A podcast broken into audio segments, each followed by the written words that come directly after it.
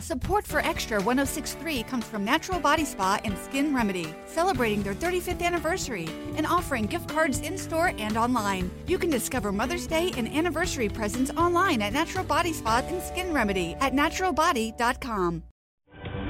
Welcome to Next on the Tee with Chris Mascaro, where tour players, legends, and the top instructors in the game share their stories, insights, and playing lessons. Join Chris every Tuesday night as he talks with the greats of the game. Tonight's show is sponsored by TaylorMade Golf, the PGA Tour Superstore, 2 Under, Golf Pride, Srixon Cleveland Golf. Your best performance starts with the right golf ball. Sun Mountain Golf Bags. Finn Scooters, making the game more fun. Edel Golf. Hit it, flip it, dial it in. And the McLemore Club experience, live above the clouds. Now, here's your host, Chris Mascaro.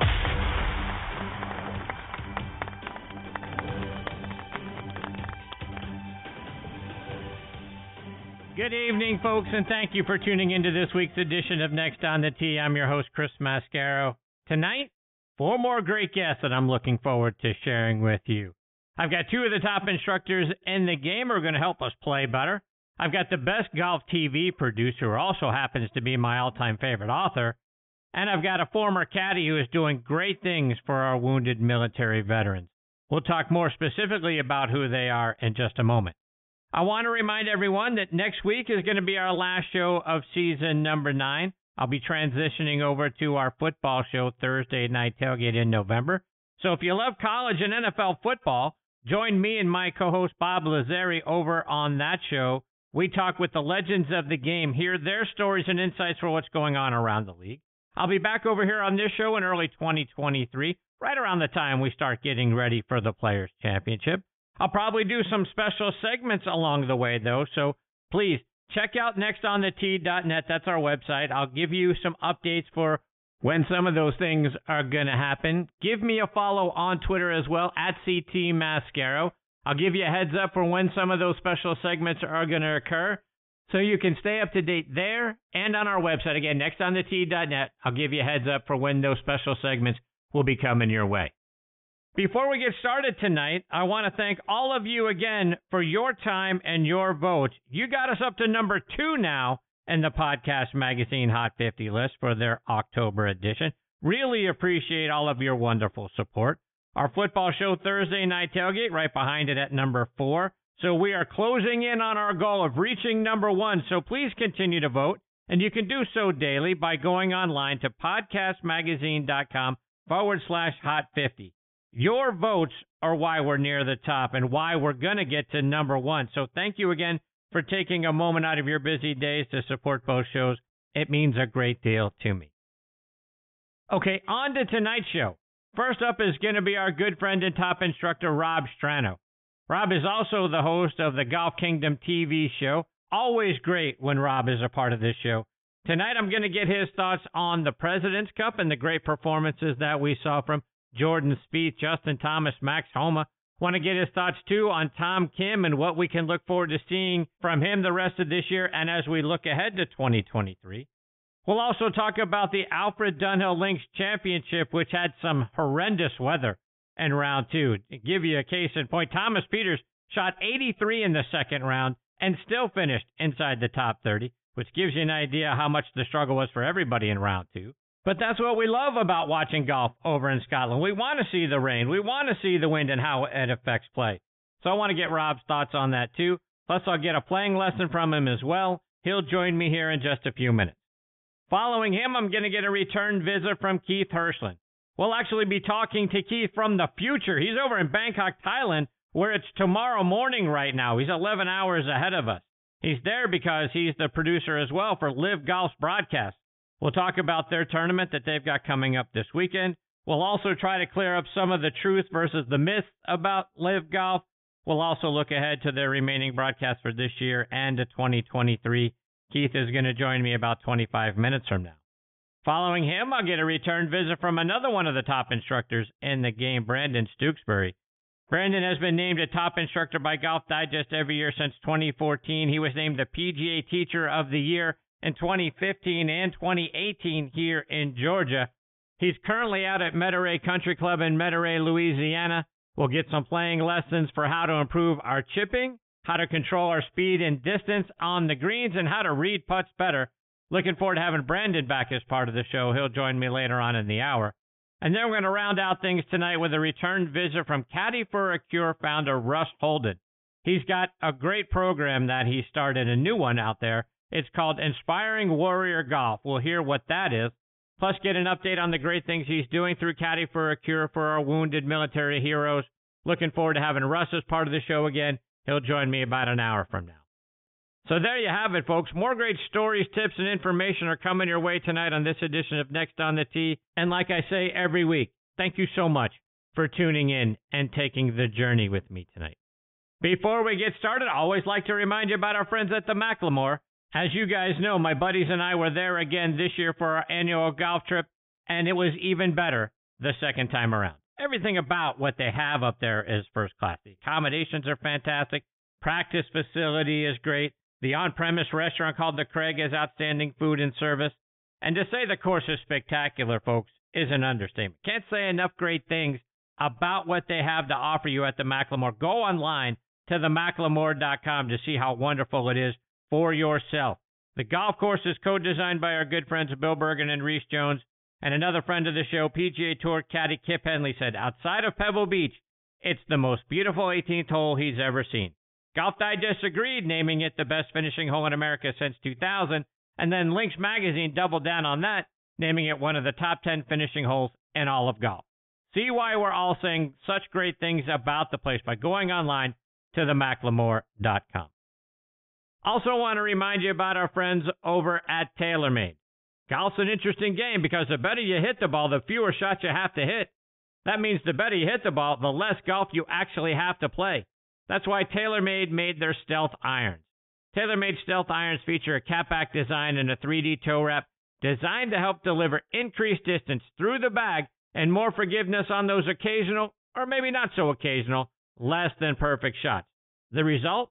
Better shots more often, so you get to have more fun more often. So if you're the kind of golfer who wants to play less golf more often, try the Stealth irons from TaylorMade. Beyond driven.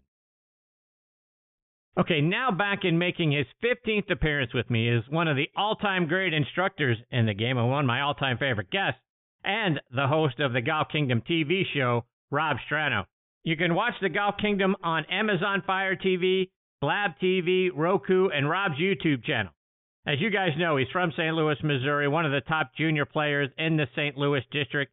Rob won the individual low stroke average trophy and the individual total points championship trophy in 1981 Played his college golf at Centenary College in Louisiana. He also played out on the PGA, Korn Ferry, and Hooters NGA tours for 15 years. Rob won five times out there. He is annually recognized by U.S. Kids as one of their top instructors. Plus, he is one of the few teaching the game to deaf children. Rob has his Strano Golf Academy at Kelly Plantation in Destin, Florida. Like I say, he's a great friend and one of my all-time favorite paisans, and I'm honored to have him back with me tonight here on Next on the Tee. Buonasera, Rob. How are you, my friend? I'm doing fantastic, Chris. It's great to be on again, especially on back-to-back nights. What, what the, the listeners don't understand is you and I were texting last night, and I was getting so excited that I thought yesterday was Tuesday, and I called into the show, and I'm sitting there going, well, Chris could bring me up any second. So after 30 minutes on hold, I then realized, well, wait a second, dummy, it's Monday you're on the show tomorrow night. So I feel like I've been on back to back nights. So it's kind of a big week for me so far. Indeed, no doubt it is. Why wouldn't it be if you get to be on this show two times in the same week? Dude, you must be a superstar. Yeah, I mean, Good for I, you. I, as far as I know, I'm the only guest that's ever been on twice in one week, back to back nights. So, you know, I you consider are. it to be an honor, Chris. Thank you so much for for that. you know, I love you, Rob, Rob, I want to start our time tonight by getting your thoughts on the President's Cup. The U.S. team has dominated that event since the start. They're now 12 1 and 1 all time. We all know about the players the international team lost because they went over to LIV golf. Is the fact that the international team went into this Sunday singles matches only down 11 7, is that a moral victory for them?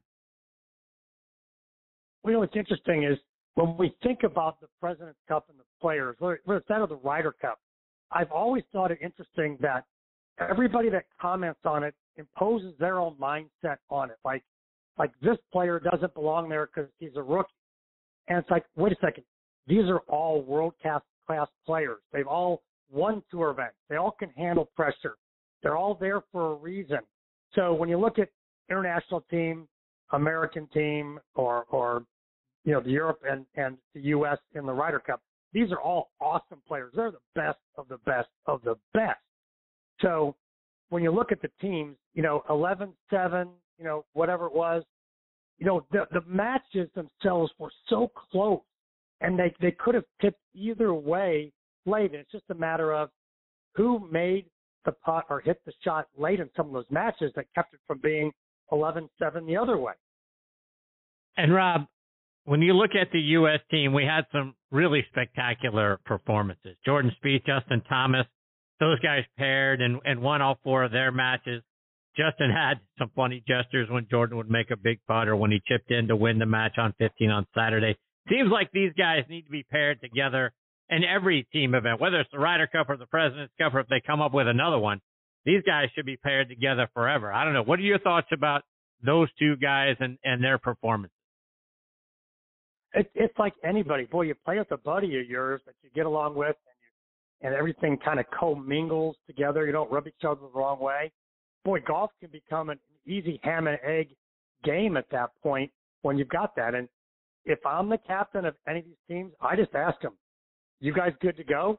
You say when you don't want to play with the other guy. You know, you say, "You know what? He was chewing with his mouth open last night, and I'm just on my last nerve with him, so we're not playing." You know, the, the four ball today, then then hey, I'm taking it from those guys. But until they say no mas, then it's it's keep feeding them to the other teams and let them have at it and see if they can beat them. Another guy who went undefeated was Max Homa. He teamed with Tony Finau to get a couple of wins. He also teamed up with Billy Horschel to get a W. And and how clutch was that guy in the singles, beating Tom Kim one up thanks to a late birdie to win that match. Homa came up pretty big for the U.S. team as well. Talk about what we're seeing from that guy. What we're seeing finally is the culmination of everything that he's done the hard work, the, the, the practice on all the skilled parts of the game. And finally, the last piece, I think, coming in is the mental piece, believing, you know what? I belong with these guys. This is not out of the ordinary that I'm here. I, I should be here. I am that good. And I think that's just the last piece he needed was the I am that good piece. And, you know, he's got the big moment gene, obviously, because he's been able to come through at every big moment, it seems. His golf swing is just a pure joy to watch. He's a social media comedian. He's got he's got all the pieces, Chris. yes, he does. A, a couple of guys, Rob, that I expected to dominate in these matches were Scotty Scheffler and Sam Burns. They teamed those two together. Unfortunately, they go 0-2 and 1 in team play, and then Scheffler loses to Sebastian Munoz in the singles. Burns ends up getting a tie with Hideki Matsuyama in the singles. So no wins between them. A total of one point they got for the U.S. team. Do you do you think that's just a a result of those two guys playing so hard all year long? Obviously, Scotty being the the player of the year, you could have argued at one point that Sam Burns was pushing him for that title. Those guys just run out of gas at the end of the year. What do you think about those two not putting up a win? I, I think it's that. I think you've got that. I mean, the, the golf season's a long grind, and when the spotlight's on you for the first time, like it was for both those players in a big way, and the expectations are so high, every time you stick a tee in the ground on every single hole, everybody's expecting the greatest shot they've ever seen out of you.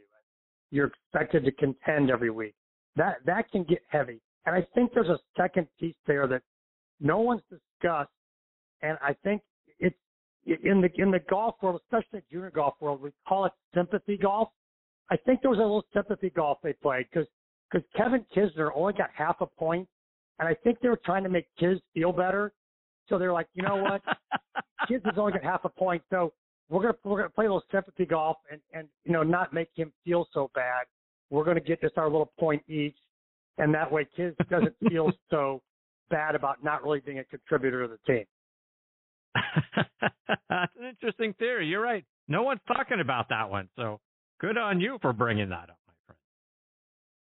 Tom Kim is a guy who has sort of burst onto the scene here late in the golf season. He ends up two and three in the President's Cup, but a guy who brings a lot of excitement, a lot of enthusiasm to the game. What's your expectation for what we're going to see from him throughout the rest of this calendar year and then as we look ahead to 2023? I think I've seen the next big thing in golf. I mean, everything like Max Homa looks good, and he's, you know, he, he's got the early belief in himself, and every time he's had a chance to step into a big moment, he seems to to come through and pull it off. I, I think, you know, he's he's going to be another one of those guys that is going to be super consistent, always there. Doesn't look to have any holes in his game. Doesn't look to have any any mental baggage. You know, even though he's really young, I think I think the sky's the limit here. This he could be, you know, uh, the next, you know, have the next big big year like Scheffler did. Rob, I want to switch gears a little bit and talk about the Alfred Dunhill Links Championship event they play over on the DP World Tour. It's a pro am event like we have coming up here in January at Pebble Beach. They hold it at Kingsbarn, Carnoustie, and St. Andrews. Rory got to play with his father in that event. Ryan Fox ends up winning the pro portion of the tournament. But Rob, second round was brutal. My favorite scoring line of the tournament was from Thomas Pieters. He shot rounds of 65, 83, 64, and 70. Still ended up 28th for the week. Romain Langasque of France, he shot 61, 80, 72, 70, tied for 36th. I mean, it was cold, it was raining, the wind was whipping. Do you ever have to play in conditions like that where you're scoring from one round to the next was so vastly different? Yeah, I mean, it it, it was uh, amazing to watch, and I that, that scoring line that you mentioned, but the the Romain Langasque, however you say his name, I love just the spelling of it. Romain Langasque, you know, sixty one eighty. I mean, 61 in the old course and then 80 the next day at Carnoustie, you know, he had to feel like he shot a hundred. I mean, after 61. But um, I, I think back to one year at PGA Tour School. We played up in, ta- in Tennessee, and they had a front come through. And the third day, we played in about 55 degrees with a steady rain, and we didn't have the high 30 mile an hour winds, but we had kind of you know 10, 15 gusty winds. And I remember I shot a bogey free 68 that day to move from like 35th to like 5th. Just blew past a bunch of players. And the only guy that beat me was a guy that shot 67 and he was from Canada. And he probably thought it was just beautiful. but that's what we love about Scottish golf, isn't it? When we tune into the Open Championship every year, whether they're playing in Scotland or Ireland or wherever they're playing over there, we want to see rainy, windy conditions. We, we want to watch those guys, you know, contend with the condition, see how they react to it. Because if it isn't like that, we get an open like we got this year, where Cam Smith shoots 20 under par.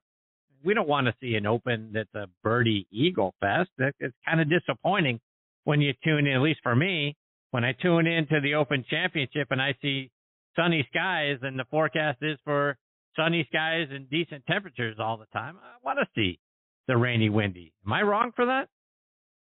No, I agree. I mean, it's it's what the stamp is for that event. It's it's known for its weather, whether it's the baked weather, which they occasionally get, but you also get those those wild, windy days. And the only bad thing is when you don't get the consistent weather for an entire day. When it's the morning wave gets pummeled and the afternoon wave gets the the decent day that's when you know you can get the bad side of a draw, and you've got no chance. You just can't. You can't even have a fighting chance.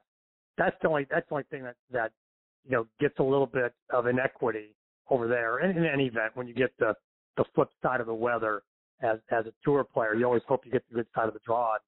Sometimes over there, you really get a bad side of the draw as you're trying to battle what is the Open Championship weather and what they're notorious for. All right, so I got to ask you, and I know you're not a fan of LIV golf, but bad side of the draw, good side of the draw. Isn't there the idea that what LIV's doing with the shotgun start, and we know in the final round the top six players all tee off on one, so it's fair and across the board. But isn't the idea of a shotgun start a good idea so there is no bad side of the draw? Well, in, in a small field like that, you can get away with it, just like you do in a, mem- a member guest. You know, you have a small field and you tee off your member guest on a shotgun start. Um, it, it's just, uh, you know, 54 holes, no cut, small field, shotgun start, rock and roll music, gimmicky this, gimmicky that. Uh, I'm just, I'm a traditional PGA Tour guy. Um, you know, my my whole thing with LIV, and, and I see all kinds of conversations online that I stray away from most most of the time. Every now and then I stick my toe in the water, but it always begins with the Saudi connection, and to me, that's so not even important. The, every time I've been around Greg Norman, there's a bad vibe around this guy. And if I'm looking for the main reason why I'm not joining LIV, there you go. It's a bad vibe, and the guys they've got are all bad vibes going over. Bad vibe guys. You know, your Patrick Reeds and and you know Dustin Johnson's a loner. Um, you know those guys that have all gone over there. You know, Poulter, not a not a real player favorite. You know what's interesting about the President's Cup, and I kept looking on social media every day the American players that would have normally played and the Europe, not the European, the international players that would have normally played. Not one of them sent a note through social media saying, good luck to the guys on the international team. Bring home the cup or good luck to the Americans. I thought that would be a classy thing to do, given the culture of trying to be, you know, not divisive but not one player did that. And what I what, what I thought to myself was, if I'm Trevor Immelman, and I've got the number one player in Cam Smith who ditches me right before my event. And remember, I'm Sicilian. We're both a little Italiano, but I'm Sicilian. I hold grudges. If I'm Trevor Immelman, Cam Smith's dead to me. He's dead to me. I don't care if he makes another team and he's the captain. I'm not I'm not playing him. Sorry, you're not on the team. Get lost because that's betrayal. And I feel like those guys that left right before the internet the the the, the event that all they left for was one tournament on the on the LIV to to play one event for the President's Cup when you could have played the President's Cup and played the next one. That's just that's betrayal. That's betraying all the guys in the team, betraying the the whole event, and that that doesn't sit well with me.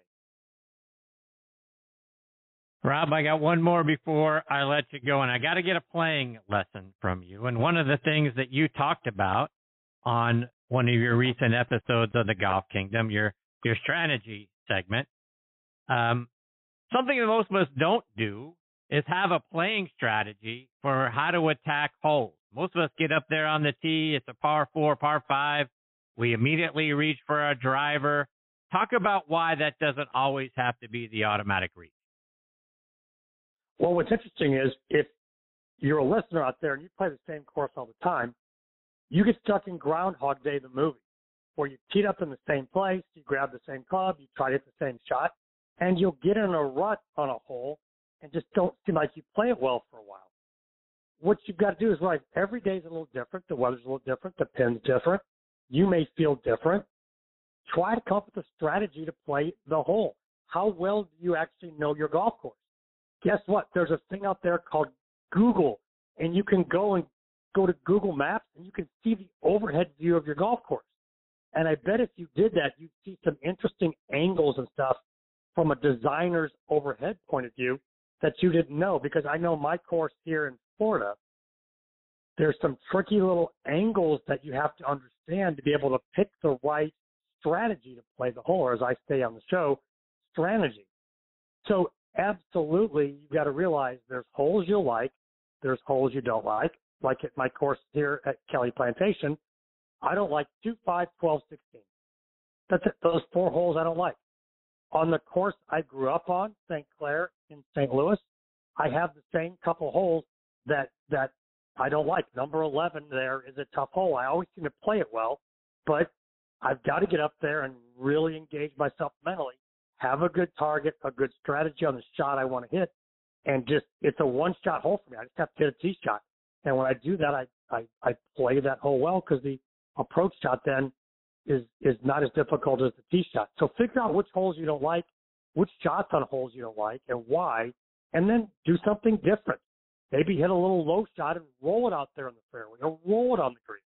Just you're just trying to protect your golf ball and not lose it by doing something that you don't feel comfortable doing on the golf course. Rob, like you mentioned, your golf school is located at Kelly Plantation Golf Club in Destin, Florida. You also have a fairly new indoor studio that you've put up there. Let our listeners know what they'll see when they come down and take a lesson and visit you there. Well, we've got the sanctuary at Strano Golf, which is our indoor studio. We have all the tech inside. It's been great, Chris. We haven't lost one lesson to weather this year because we have our outdoor location, which is literally three minutes from the, uh, the indoor spot. So we can ping pong in and out if we need to.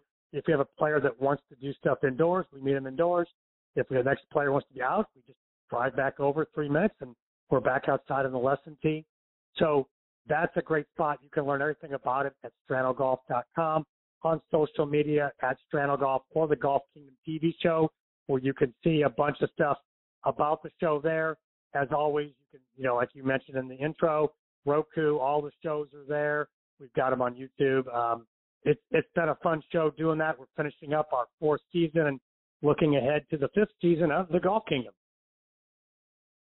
Rob, I can't thank you enough, my friend, for taking time out of your night to come back and be a part of the show. You're fantastic. Always make this segment so much fun. I look forward to catching up with you again soon, my friend. Well, I'm looking forward to it too. And you know what? The time is right because right now Celebrity Family Feud's coming on. I'm not going to miss it, and it's a big night. It's the it's the boy bands against the girl bands. I think it's Menudo wow. against the Go Go's.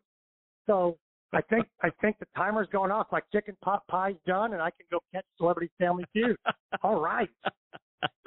Perfect. See, timing, I'm always Chris. here for you. Try You're to the- make it. I try to make it on time for you. You're, you're the best host on the best golf show. Thanks for having me, my friend. Look forward to it. Getting together again soon. Hi, Rob. Take care, my friend. All the best to you and your family. We'll catch up soon. You bet. You too. Bye. See you, Rob. That's a great Rob Strano. S T R A N O is the spelling of his last name. The Golf Kingdom is fantastic, folks. If you haven't downloaded the app on your smartphone or, or on uh, your smart TV and catch it there, you can find it on YouTube. And Rob's just a fantastic instructor. He makes he makes learning the game fun. And how how many you know times can you say that? He's a he's an outstanding individual, and uh, I'm very fortunate that uh, we've become really good friends over the years. He makes me laugh. He makes me smile every time he comes on the show. I had the privilege of going down to Destin, Florida, and being at his golf school and taking a lesson from Rob, and uh, that that has certainly improved my golf game. I can't uh, recommend him highly enough. StranoGolf.com is where you can find it online, and then over social media as well. I look forward to catching up with Rob again, hopefully sometime very soon. Before I get to my next guest, Keith Hirshland, I want to remind you about a couple of our friends, starting with the folks over at Edel Golf. Is your driver adjustable? Of course it is. How about your irons? Didn't think so. Edel's new SMS irons give you adjustability in an iron to match your swing. These new irons come with three weights lined up across the back of the club. By moving the heavy weight to the heel, center, or toe location, you can match the club to your swing instead of vice versa. The result? Total control of the club face for more distance and accuracy. Your irons can't do this. Check them out online by going to edelgolf.com. I also want to give a shout out to our friends over at Squares Golf. Are you like me, always considering new golf equipment, maybe a new driver? Well, let me reset your thinking because I discovered Squares golf shoes. The patented Squares toe provides balance, stability, and a wider base for increased connection to the ground, effectively increasing your swing speed by 2.2 miles per hour and an average of 9 yards of distance. Independent testing proves it. That's right. It's proven in science. Go to squares.com, get the Squares 30 day money back guarantee, and use promo code DISTANCE to get $20 off. Remember, distance comes from swing speed, and swing speed comes from your connection to the ground. Sqairz, the distance golf shoe. Okay, now back, and I'm honored to say this for the 11th time with me here on Next on the Tee is my all time favorite author and one of my all time favorite people on the planet, and that's Keith Hirshland. Keith has been a wonderful friend for several years, and he's been a great supporter of the show, which I am very thankful for. He is an Emmy Award winning TV producer. He has produced shows for ESPN, ESPN2, the Golf Channel, and now LIV Golf. Keith was among the original people that started the Golf Channel back in 1995. He's written five wonderful books. My all time favorite one, which is Cover Me Boys, I'm Going In Tales of the Tube from a Broadcast Brat. I'm also partial to his latest one, Song Girl, a mystery in two verses, in that CT Mascaro character.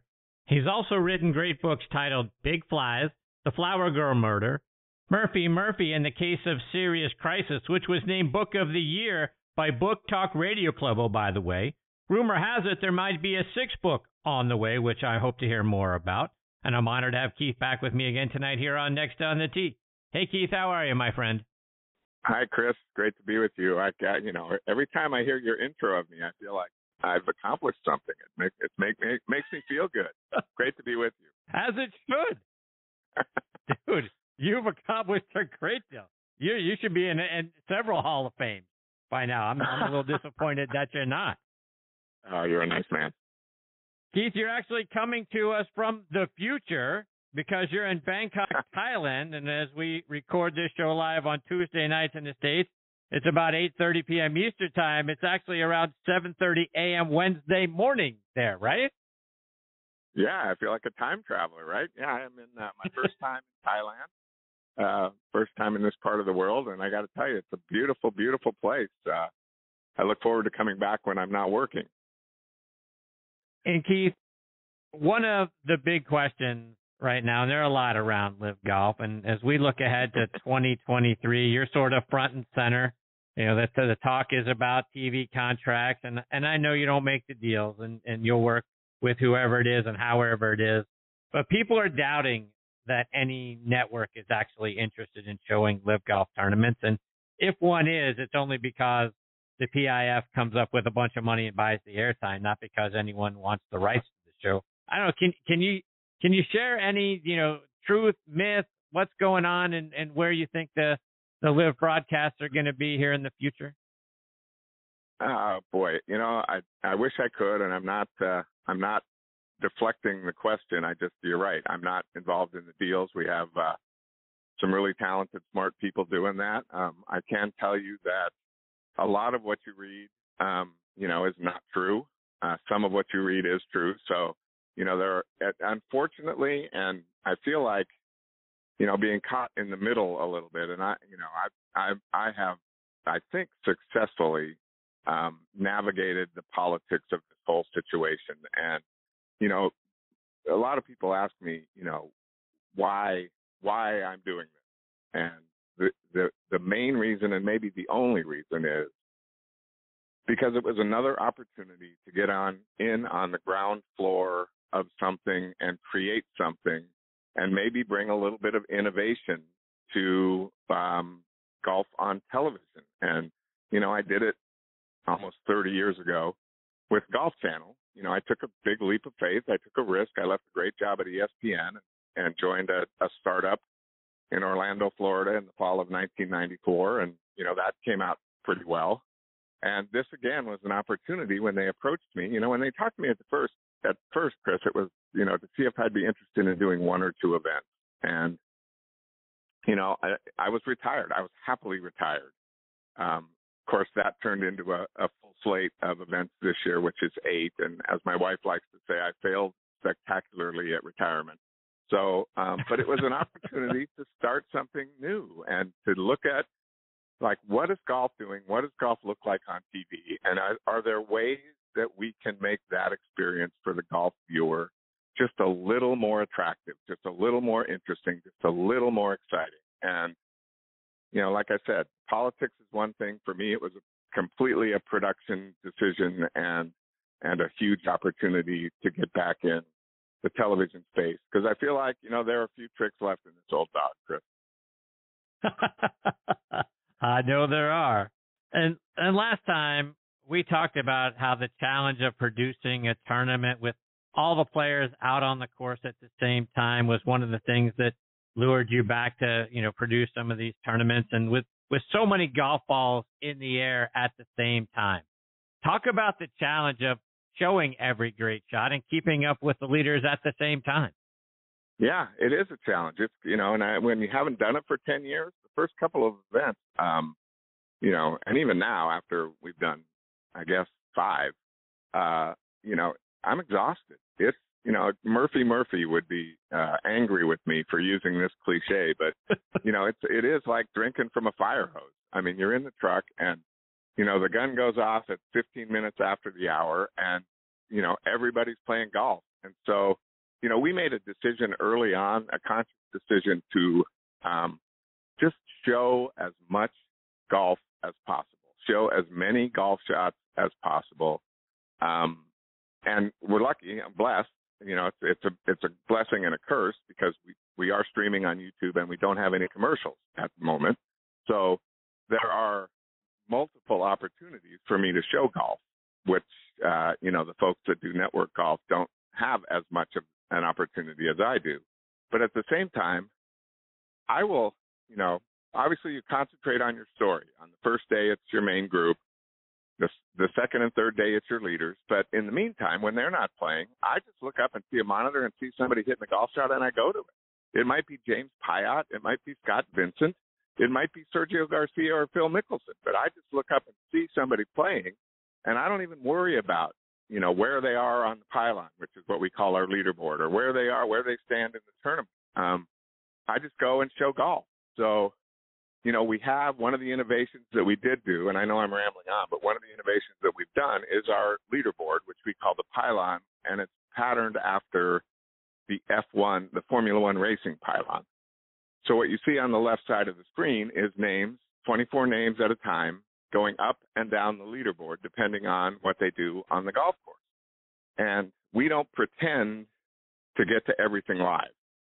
So if you see Phil Mickelson move up the pylon, there's I'm going to show it. It may be in 10 seconds, it may be in 20 seconds, but I'm going to show it. And then we put up a little graphic that says earlier, and we say, you know, you you know, you saw Phil move up the pylon. Here's how he did it. We have these things called don't blinks, which are three, four shot highlight packages that are very quick.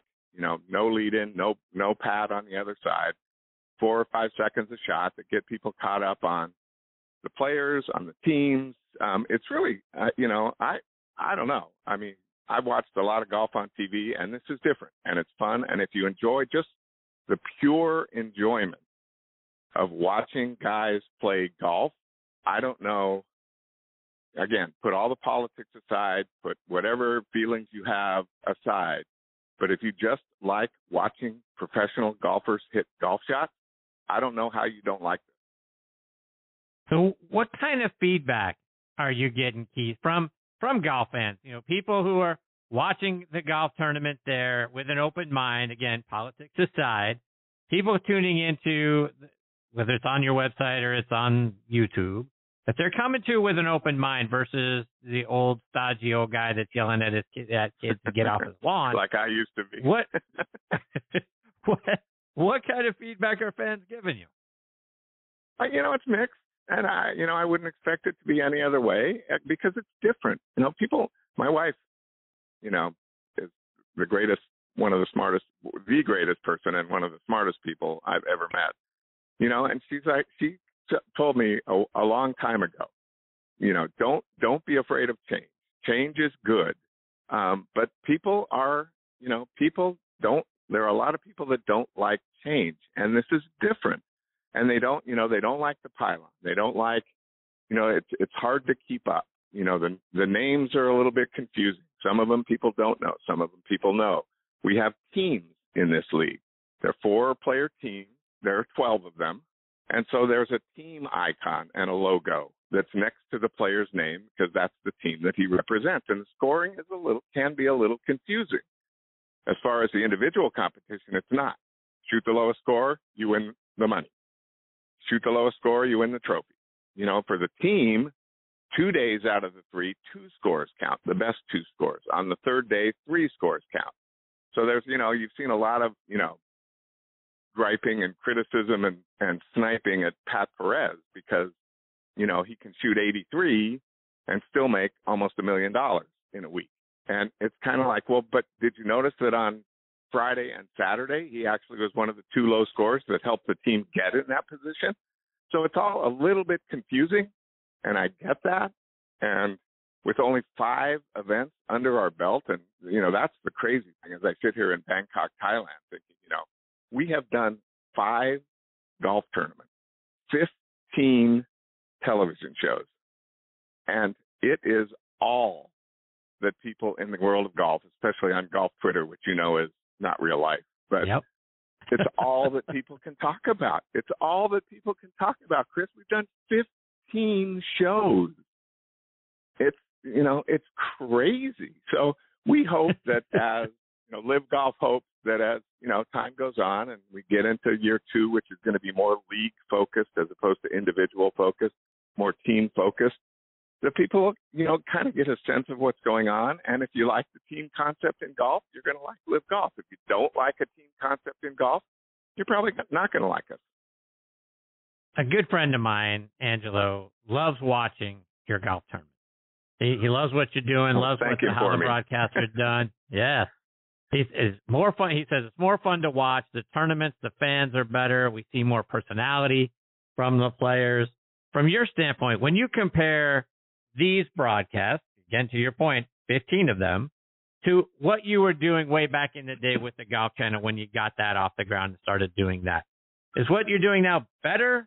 Is it different? Just different? How how would you compare how you did broadcast for the Golf Channel to what you're doing now?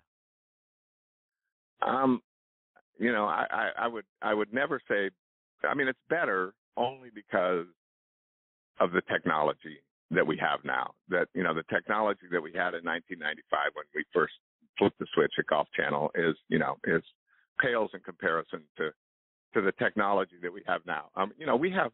I mean, Chris, we have 66 cameras on the golf course. We have 25 wow. um, recording devices to make sure that we don't miss any shots. I mean, this is, you know, this is a multi-million dollar budget every week for LIV Golf.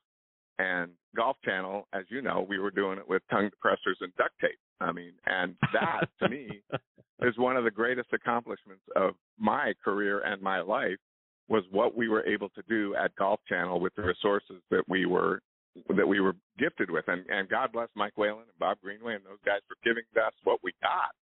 But it was nowhere near this scale. Um, and you know, this is an opportunity to to you know be back in in the TV production space and to to be around and work with you know some of the greatest golfers and greatest athletes in the world. And I got to tell you, there is it's not manufactured. There is a difference in the way these players uh, comport themselves, the way they feel, the way they act. They are much more comfortable out here. They are much more free and loose. They are having a great time. You know, they're making a bunch of money, and there are again the politics aside, the politics of the world golf rankings, the politics of the PGA Tour, um, but these guys are, you know, these guys, Chris, you've talked to a million of them. They're they're athletes. They're golfers. They want to play golf, and so that's what they're doing. And the team aspect has really kind of, you know, you can see it. They've it's given a lot of them kind of this. I wouldn't say a new lease on life, but a different perspective. You know, they're playing as a group. They're playing as four guys. There's an Aussie team. There's a South African team. There's a there's a Spanish team captained by Sergio Garcia. There's of course Dustin Johnson's team, and you know that's kind of what I understand to be the future of LIV Golf is these team franchises, and they're going to look to sell these teams to sponsors. Who knows? In in the future, maybe even the near future, you know there will be an Aus- this Aussie team will be sponsored by an Australian company, and that company will own whatever the name of this Aussie team is, that Callaway will come in and, and buy Phil Mickelson's team, or you know, who knows? I think that's the goal. That's the kind of business model that they're looking at, from what I understand. So it's you know, it's again patterned after this this Formula One idea of teams. So we'll see what happens. Um, you know, they've got they've got enough capital and enough interest and enough want um, to do it for several years. So we'll see if it catches on. And take that team piece a little bit further. Once once they get sold and you know the, you've got your 12 team owners and that sort of thing. Are the players? I mean, are we going to see like a Major League Baseball sort of thing? Like, hey, I'll trade you Sergio Garcia for Dustin Johnson. know, we are we going to get to see stuff I, like that? Uh, uh, again, you know, I'm not I'm not in those those high level meetings. Thank goodness.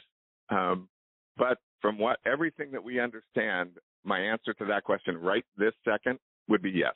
That you will see wow. things like a July trading deadline where nice. Dustin Johnson, and I'm guessing you're not going to see Dustin Johnson traded, but Dustin Johnson, as the captain of the four aces, might say, Hey, I really like the way that Hudson Swafford is playing right now. Hey, Phil, he's on your team you know, I'll trade you Taylor Gooch for Hudson Swafford and, you know, uh, uh cash consideration. player to be named know. later? I mean, who knows? who knows? Yeah, a player to be named later. You know, unfortunately in this group, you know, in this league, there's only four players per team. So I'm not, I'm guessing there's not going to be a lot of wheeling and dealing, but I think that's what they see. I think they see that as a, as a strong possibility that there's going to be some excitement built around it, what guy is going to stay with what team. And there's been some movement this year with players as I'm sure you've noticed, and that's one of the criticisms we get. It's like, well, what happened to Andy Ogletree? What happened to, you know, this week David Puig is not playing and Hideto Tanihara is. You know, what happens to these guys? Well, every contract is different. So maybe um, David's playing on the Asian tour this week, or maybe David's, you know, taking the week off. I think in 23 and beyond, the teams will be set at the beginning of the year, and the only changes that will be made will be um, if there is this kind of ability to trade players from team to team, but the 48 players in the league will stay the same.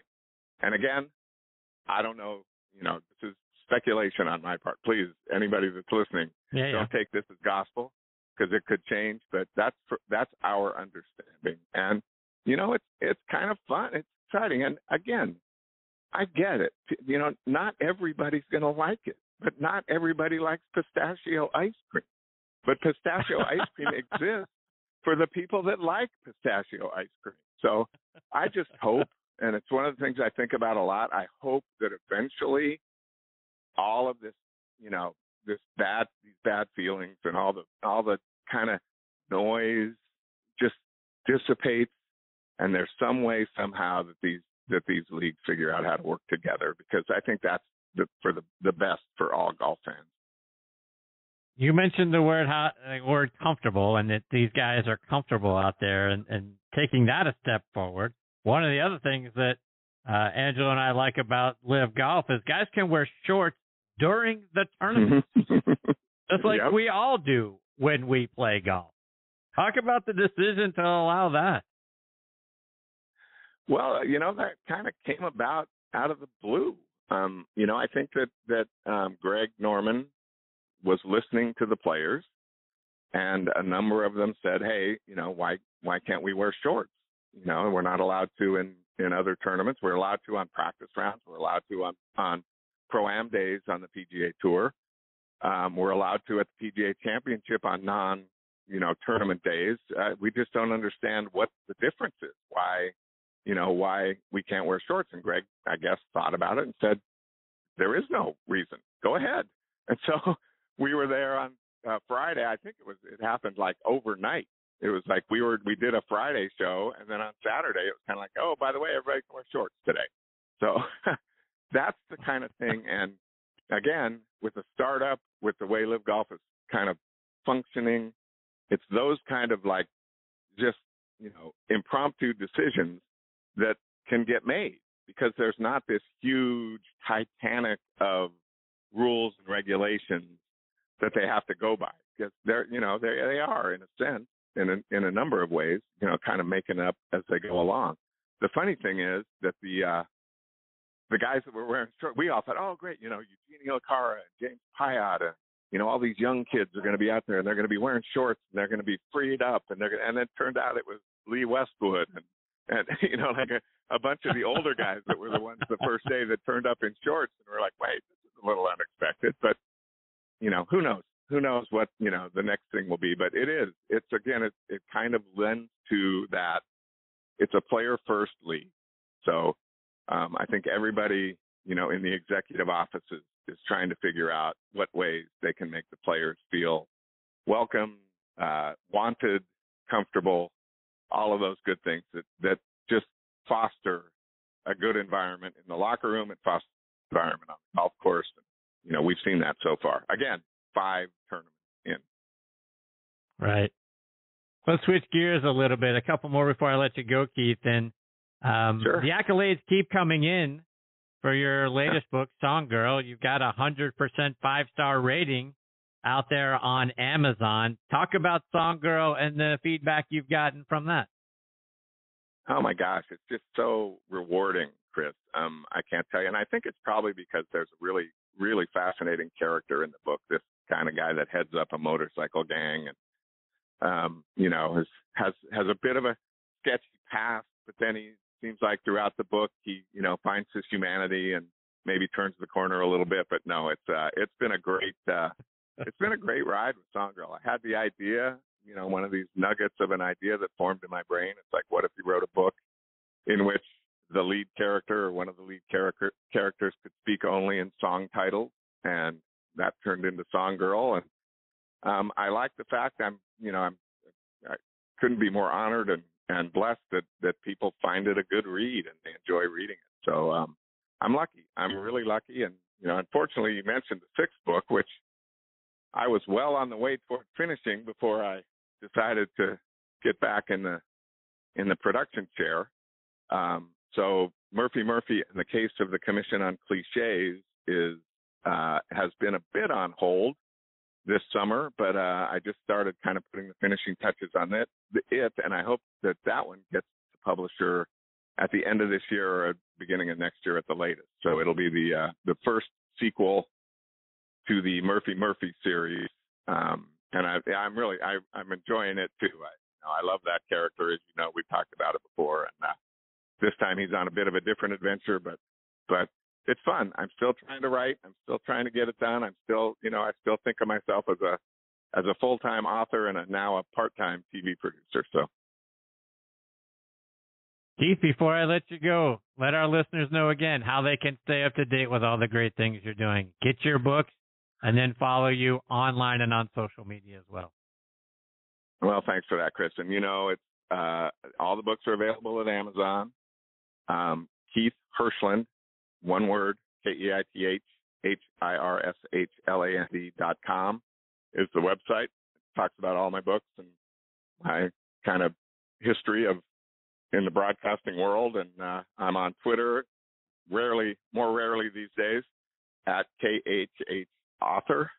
So they can follow me there, and you can watch LIV Golf on YouTube. It's really easy. You just go to YouTube. You in the search bar, you type LIV Golf, and you can watch every tournament that we've done, all the previous five, um, and then the, the three that are coming up. This week in Bangkok, next week in Saudi Arabia, and then in three weeks in Miami for the $50 million team championship. Keith, it's always a privilege to get to spend time with you. I always look forward to it. I can't thank you enough for your support of me and the show and coming back and being a part of it as often as you have. I hope I get that same privilege of having you back again soon. Well, it's all, it's always up to you, Chris. I'm happy to do it anytime, and thank thank you for being such a huge supporter of mine. And and I would just say, have folks give give us a chance. If you don't like it, you don't like it. I'm really really fine with that. But don't not like it without giving it a chance. Hundred percent agree with that. Keith, take care, my friend. All the best to you and your family. Look forward to catching up again soon. Yeah, I can't wait, Chris. Thanks a lot. See you, Keith. That is the great Keith Hirshland and that motorcycle gang character. Love that guy. Got to check him out in Song Girl. Um, I can't agree with Keith enough about give it a try. I know we all have our, our concerns and the, where the money's coming from and, and all the political piece. I understand where that comes from and, and I get it. But if you take that aside just for a minute and tune in and take a look at what they're doing. Again, how much fun is it that these guys get to go out and play in shorts? Talk about, you know, it's a looser atmosphere. And again, I get the fact that, you know, hey, the guy that finishes last is going to make 120,000 and if he plays really poorly but the other guys play really well and his team he's going to make a lot more money than that. It just is what it is. That's the league. That's what they choose to do. That's how they're they're they're spending their money. But look at the product. Look at the the, the argument that I always get a kick out of. First of all, is that these are just exhibitions because they only play 54 holes. Well, folks, if if that's your if that's your opinion, guess what? The Champions Tour and the LPGA tours have then been playing exhibitions since their inception. So to me, that's that's a silly argument. People talk about, well, you know, it's it's these shotgun starts. It's like your your member guest. Think about the fairness and the and like we talked about in the last segment with Rob Strano. We're talking about the difference in draws. If you happen to get the lucky draw where it wasn't raining or it wasn't cold or the wind wasn't blowing, that impacts a, a golfer's ability to play well in that tournament. It doesn't exist there on the LIV Tour because it is a shotgun start, except for the top six players when it comes to the final round. They all tee off on number one. So they are playing the same course. They are finishing on the same holes. So it, that to me is off the table. I just think we need to have a more open mind with this thing and, and you know the Saudi money and the and the murder of the of the reporter and the 9/11 and all of that. I, again, completely sympathetic, empathetic to to everybody that was involved there. Horrible atrocities. Those are political things. I want to talk about you know what LIV is doing and how they are you know reimagining golf. And I think their ideas for what they're doing with their tournament, with their broadcast, and with their league are fantastic. Those things I think bear uh, watching from the PGA Tour, and I hope the PGA Tour has an open mind. They've stolen enough of Greg's ideas, Greg Norman's ideas over the years with the WGC event, and now their only response to keeping players on the PGA Tour was stealing more of LIV's ideas and incorporating them on the PGA Tour. What that tells me is those are really good ideas. They can't come up with anything better, so let's copy them. And kudos to Keith and, and the and the job he's doing with those broadcasts. I think if you tune in, you'll see it's a lot of fun. Before I get to my next guest, Brandon Stooksbury, I want to remind you about a couple of our friends, starting with the folks over at Srixon Cleveland Golf. The popularity of a cavity back wedge that can help golfers has grown fast. These are difficult to make, and Cleveland Golf is the only major vendor now out there making them. The CBX Zip has many features straight from the Tour RTX wedge including zip grooves and a laser face for more spin around the greens from the fairway or the rough. Zipcore's lightweight density core moves the center of gravity not just in the middle, but slightly forward towards the toe for forgiveness on mishits and a solid feel on all shots. The dynamic sole on any loft helps turf interaction, which is at the heart of our Chunk It a Little Less TV ad. Hate your wedges? Can't get the spin you need to hit it close? Swap out your wedges for a set of the CBX Zip cores and save strokes immediately. There's a reason why CBX won gold this year on Golf Digest Hot List. For more information and to get yours, go online to clevelandgolf.com. I also want to remind you about our friends over at Sun Mountain. There's a company nestled in the valley of Missoula, Montana that embodies the essence of quality, function, and innovation, and that's Sun Mountain, which started building golf bags back in 1981. They are an industry leader in golf bags travel covers, outerwear, and push carts. With flagship products that you've come to know, like the C130 cart bag, the 2.5 ultralight stand bag, the Club Glider travel cover, the Speed Cart, and Rainflex rain gear. Sun Mountain continues its quest to provide the very best in golf products to every range of golfer. Visit them online at sunmountaingolf.com to look at their amazing products. Okay, now next on the tee with me is Brandon Stooksbury. Brandon is from Jacksboro, Tennessee, which is about 25 miles from Knoxville. He earned his Bachelor of Science degree in Plant Sciences from the University of Tennessee. He is the head professional at Metairie Country Club in Metairie, Louisiana. He was previously the director of instruction at Idle Hour Club, a little south of me in Macon, Georgia. Brandon is also the author of two books. The first title, The Wedge Book, an owner's manual for your short game, which you can get on his website, StewksburyGolf.com, or over on Amazon, where it was a number one bestseller. His second book is the next step in the process. It's titled The Putter Book, an owner's manual for your green game, available in both of those same places. Brandon has been named one of the best young teachers in America by Golf Digest every year since 2014.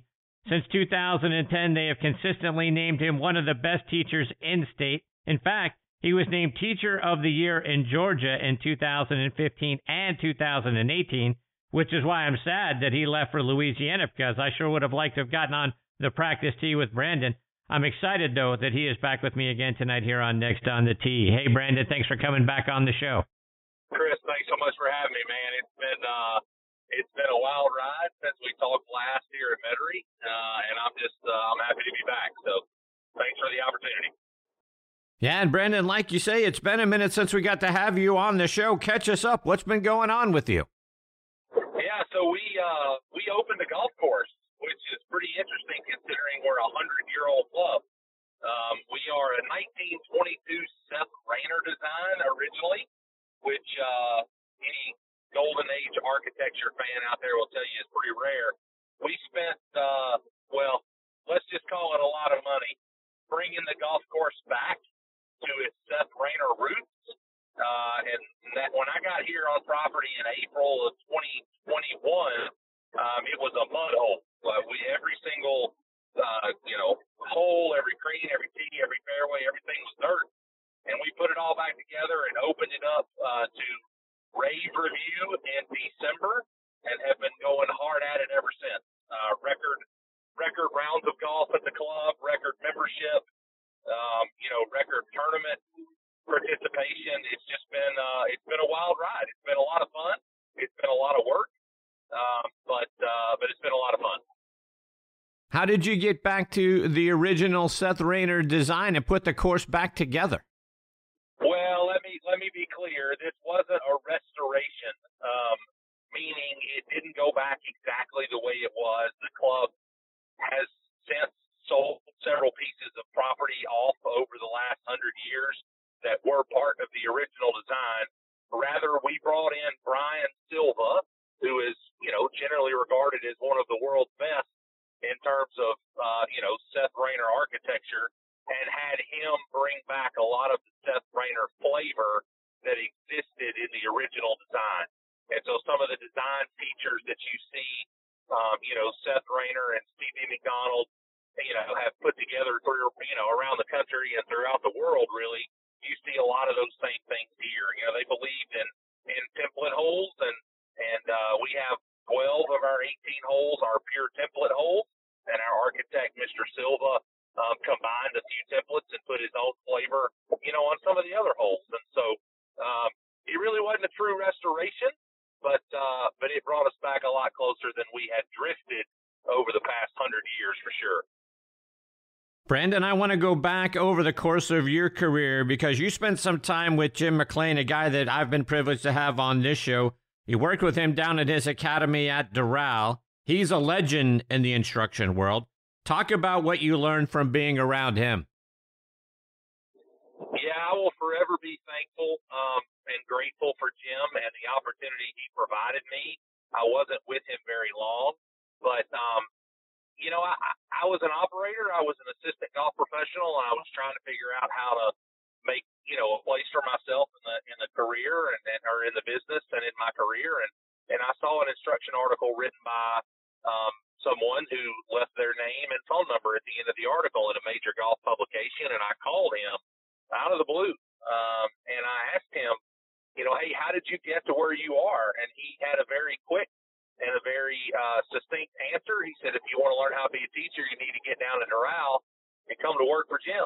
Um, and that's what I did. And so I went through the interview process and, and got on board and and you know it was a pretty interesting deal. We we were scheduled for four days of work a week and expected to be there on at least one, if not two other days in the week to learn, uh, to watch lessons, to observe lessons, to assist some of the older, um, you know, instructors with lessons. And it was an incredible learning experience. I mean, we had over 20 instructors on staff in season in Miami at Doral at the time. They, they've since moved um, to another property in Coral Gables, but um, it was a, it was an incredible opportunity. I made I made a ton of friends that I still keep in touch with today. I learned a ton of lessons on how to teach golf, how to teach golf for a living, which is very different than teaching golf. Um, and and it was just an awesome experience. I, I can't say enough good um, and be thankful enough to Jim and all the instructors that that gave their time while I was there. They made me the golf instructor I am today. At least set me on the right path. So I, I couldn't be more grateful. Brandon, you say it's different teaching golf and teaching golf for a living. How's it different? For a living, you have to know, you have to understand how to take people on a journey right? And, and, and, and what I mean by that is unless you are in a very special place in the country or at a very special facility where you have a lot of business, um, you can't, it's hard to make a living on one off golf lesson, waiting for someone to walk up and take a new golf lesson. When you teach golf for a living and literally what you eat depends on what you teach, then you, you have to learn how to keep students and that sounds self serving. It's really not because it's why the student comes to you. But teaching someone over the course of two, three, four, five plus years and developing their game and continuing to get them better and improve their skill set over a five year period is way different than fixing their slice when they come to see you for an hour when they've got their club championship next week. Uh, there's nothing wrong with that style of teaching, or not. Not style is a wrong way to say that, but there's nothing wrong with that part of teaching. I do that on a on a regular basis at my club here. It's just different when you're doing it for a living, and that's kind of what I mean. You just have to learn. You have to learn how to how to really develop players and keep clients getting better over the course of a long period of time. That's kind of what I mean. Brandon, the PGA Tour is going to be in Las Vegas for the Shriners Children's Open this week. They're playing at TPC Summerlin, a place you're pretty familiar with. Talk about what we should expect to see this week. Yeah, you know, I miss that city. Uh, my wife and I got married. She finished up um, her um, graduate programs, and we got married and, and really started our life together in Las Vegas. My first daughter was born in Vegas. It was people ask me all the time, what it was like to live there, and they they can't imagine it being, you know, uh, they can't imagine wanting to live there. But the the the Las Vegas that people experience when they visit is very different than the one they experience you experience when you live there. And it was a great city. Uh, we loved it. We loved our time there.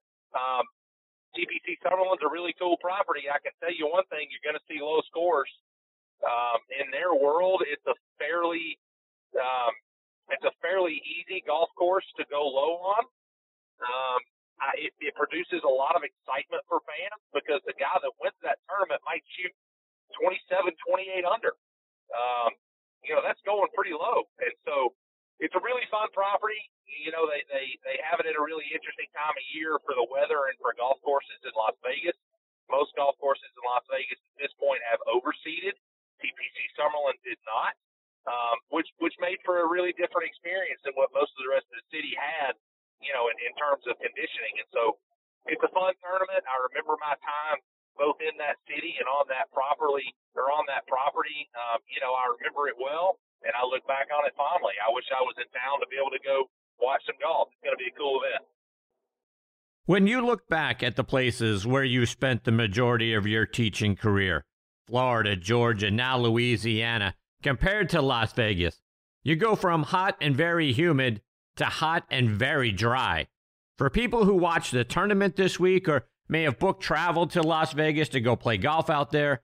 Is there something that they need to consider regarding how different the playing conditions are going to be? Yeah, you need to drink about four times the amount of water you think you want to drink. Um, what's really interesting about that climate out there is people say, "Oh, I don't sweat." Well, you do sweat. The sweat just evaporates off your body before you can feel it, and so you don't know you're sweating, and that will dehydrate you in a hurry. And so you have to drink a lot of water. Your you know your body's going to tell you that you're thirsty, but it, it, it's a lot harder to believe that you're thirsty when you're not sweating and you're not hot. Uh, but I will tell you this: the, the the the weather in Vegas in October, I would put up against weather anywhere in the country. Um, it really is fabulous. Vegas is a very dry environment, and I don't just mean humidity. It gets very little rain, and so um, it's just perfect. The sky's always blue. There are very few clouds. Um, it's just great. October in Vegas is awfully hard to beat. Um, you know, when it comes to golf, and as long as you drink water and wear a lot of sunscreen, you know, you're going to love it. Brandon, let's switch gears because I want to talk about both of your books, starting with the wedge book. Specifically, let's talk about the bump and run shot. The technique you talk about is very different from what I see traditionally in other videos or in other publications. You simplify it more, which is great. Talk about your approach for how we should hit the bump and run shot. Yeah, so so most people have either heard or been taught in some capacity, you know, the ball needs to be back in your stance. You really need to lean forward, shaft leans forward. You need to hit down on it a lot, sort of pitch it. Excuse me. I, I understand why all those things are taught. People are trying to take loft off the golf shot and get the ball to release and run out on the green when it hits, which is sort of really the goal of, of, of a bump and run, or a lot of people would call it a chip shot. Um, those those terms are sort of synonymous. The problem with that is when you put the ball back in your stance and lean aggressively into your left side and put a lot of forward lean into it, two things happen. Number one, you really take away all the protection on the bottom of the club in terms of bounce, and it makes it very easy to miss hit that shot. Number two, because you delofted the golf club so much, the ball tends to come out very fast with very little, I'm going to call it softness. Um, and, and that actually, to me, is is very damaging because you want softness around the green, right? You, you you want the ball to almost be sneaking up on the hole. And when you deloft the sand wedge or you deloft the pitching wedge, you hit down on it really hard, the ball almost comes out kind of squirty, um, is the word I would use off the face. Um, and it makes it really hard to control. And so I just don't teach it that way. You know, there, there are other ways to decrease loft. Um, first and foremost, you can use less loft, right? I mean, a, a, an, eight iron played with neutral shaft lean will deliver roughly the same amount of loft as a nine iron or a pitching wedge with aggressive forward shaft lean. Um, and so you gain back some of the softness when you do that. And you also have some protection on the bottom with the bounce because the eight iron or whatever club you're using is not leaned so aggressively forward where the leading edge is getting involved. And so I was fortunate enough to be taught that way, not knowing um, how wonderful that was. That was just how I was taught by my mentor when I was a kid. Um, and, and it took me much later in my life and in my career to realize what a golden nugget I had been given um, when I finally started sharing that with people that I coached, um, and and that's ultimately what led to the book. And so I'm not sure if that answers your question, but but I, I just I just see it a little different way. Um, it was how I was taught. I started doing research. Saw a lot of other players on tour doing it that way. Certainly, there are still some that that do it the more I'm going to call it traditional way. Uh, but I think there are a lot of advantages, and I wanted to share that with the world. So that's what I did. Brandon, let's move on to the green with your new book, The Putter Book, an owner's manual for your green game. And before we get into some of the techniques that you teach, I want to make us all feel better because the players out on tour, who are the best putters in the world, They aren't draining every 15 footer that they look at. They don't even make half of them. Talk about how statistically, we're all kind of bad putters. Yeah, you know, I say that, and, and, and sometimes in lessons and in clinics, I say it just to make sure people are paying attention, you know, when I say this. But, but I make the joke that statistically, we're all terrible at putting. And so there's, there's really no reason to expect to make everything. I can't tell you how many times, especially in the club environment, um, you know, I have people come to me and say, "Oh, I missed five, ten footers today. You know, I should have shot X." Uh, when in reality, that's just not true. And so, when you think about some of the stats, I share them in the book, and and year to year to year, they're reasonably consistent on tour. You know, from about 15 feet, those guys make about 25 percent, meaning one in four. Now, these are the best putters that walk on planet Earth and they make one and four from 15 feet. The other way to look at that would be they have to hit it to 15 feet out of the fairway four times before, on average, they'll make one of them. Right? So um, that's not as good as most people think. From 10 feet, they average around 40%. And most people are really surprised to hear that their 50 50 mark is somewhere around eight feet. So from eight feet, they will make as many as they will miss. And I dare say that if you lined up most amateur golfers and showed them an eight footer, they would tell you that they should make that the majority of the time. And it's just not true. And so, you know, it leads to it leads to expectations that are a little bit out of whack. Um, and that leads to some mental issues and some confidence problems um, that a lot of people have. And by the time they get to me as a coach and want help with putting, um, you know, between lofty or too lofty expectations and super low confidence because they're not living up to those expectations, you know, they're in a bad spot. And so that's why the stats are so important, and that's why I spent the time that I spent on it in the book, and I and I spend on it in my private lessons. It's, it's important stuff that that needs to be part of the framework when you get when you you know when you go to start getting better at putting. Brandon, just a couple of more before I let you go, and let's talk about reading the green. Can't tell you how many times my buddies and I hit a putt that breaks the opposite way that we thought it was going to break. I can't believe the ball broke that way. How can we become better readers of the green? Yeah, so so here here's what I would say, right?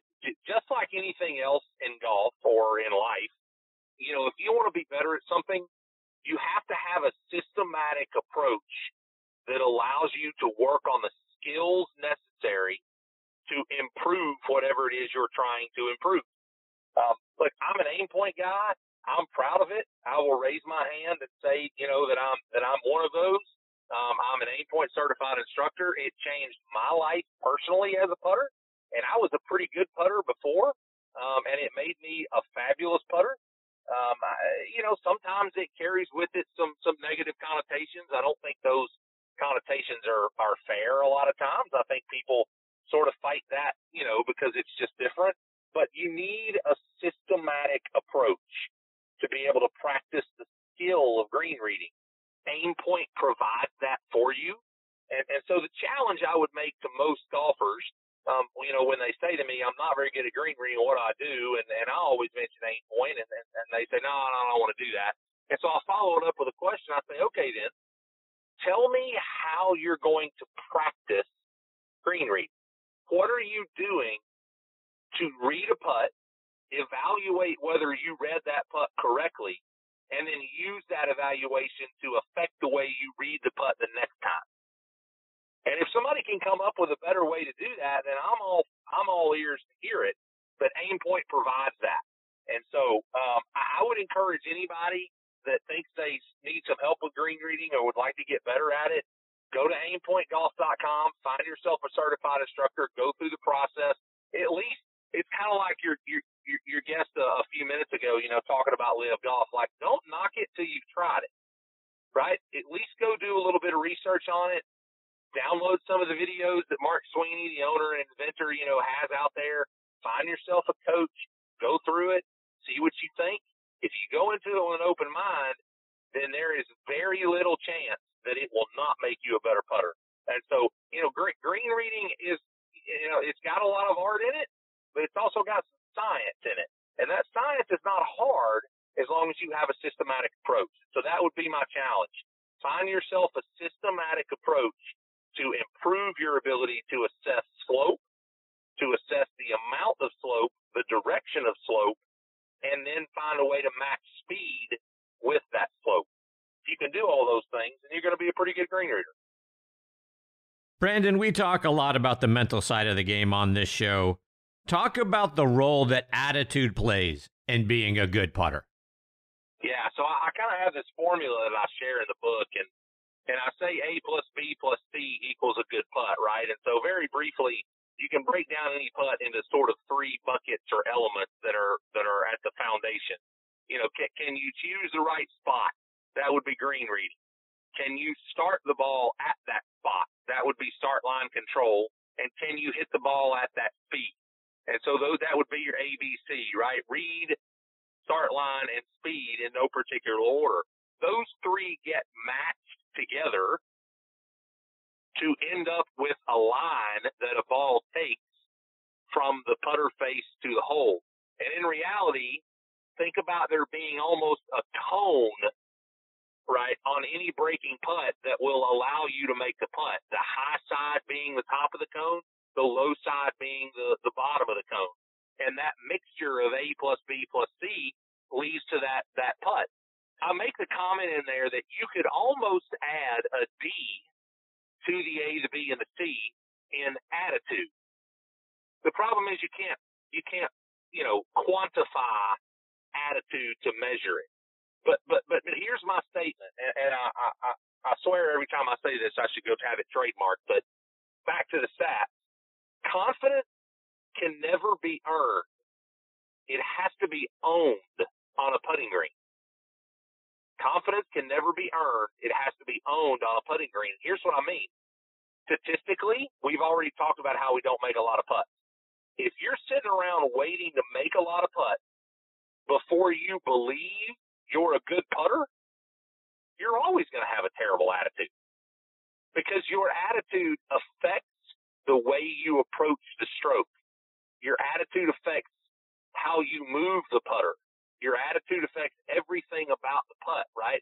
I'll give you a very brief explanation, right, or, or example. If I laid out a balance beam that was eight inches wide over the ground and asked you to walk over an eight inch wide balance beam from point A to point B, you'd have no problem doing that. Most people that can walk and not fall could walk on an eight inch wide balance beam.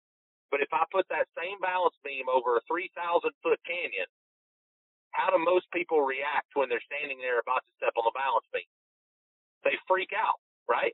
Well, it's the same right. balance beam. You just walk across on the ground. The skill set is no different. So what's changed?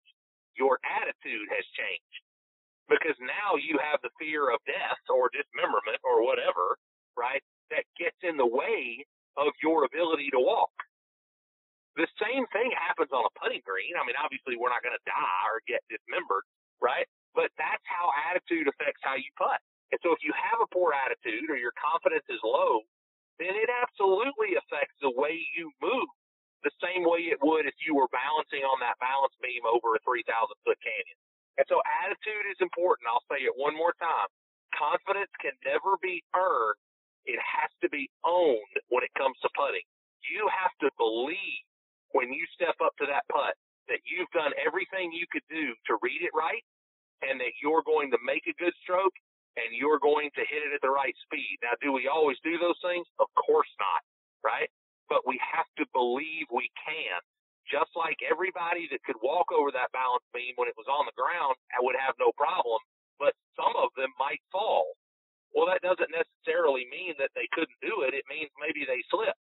Same thing happens on the putting green. It doesn't mean you can't do it. Maybe you just didn't do it on that putt.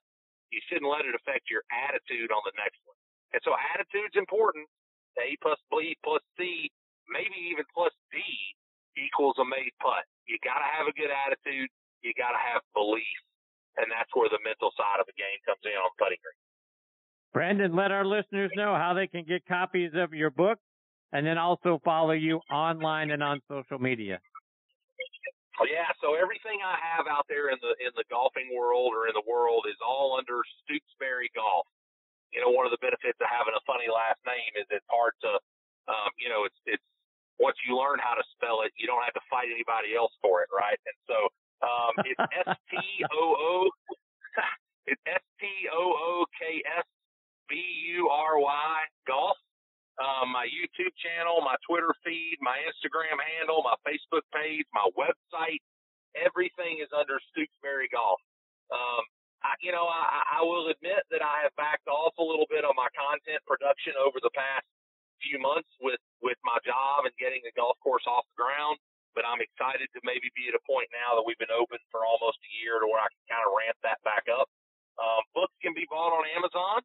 Um, you just search the, you know, the wedge book or the putter book. They're kind of hard to miss. They've got a giant uh, wedge on the cover or a giant putter on the cover. Um, so they're kind of hard to miss. Uh, the books were a fun project for me. They blew away all expectation, and I'm so thankful for the folks out there that have picked them up and read them and and hopefully gotten a little bit better. And so check those out on Amazon and check me out at Stooksbury Golf. Um, I'm always open for a good conversation or comments about anything that I've got out there. Brandon, you're fantastic, my friend. I can't thank you enough for taking time out of your busy schedule to come back and be a part of the show. I hope I get the privilege of having you back on again real soon. Chris, the pleasure's all mine, man. Thank you so much. I have a blast. I'm just appreciative of the opportunity. So keep up the good work. Take care, Brandon. All the best to you and your family. Thank you. That is Brandon Stooksbury. Again, the spelling of his last name is S T O O K S B U R Y. And Stooksbury Golf is where you can find him online and on social media. Attitude affects the stroke. That's gold. That's gold, Jerry. He is 100% right. How many times have you stood over a putt and thought, this isn't going in? And it never goes in when that happens. And owning it on the green Boy, you're going to see this in an audiogram. Both of those statements you'll find in an audiogram as a preview to this interview. Brandon's fantastic, and the things that he gave us are stuff that we absolutely got to carry in our minds with us because we got to get our minds right, we got to get our attitude right, and more putts are going to start to fall. Look forward to catching up with Brandon again soon.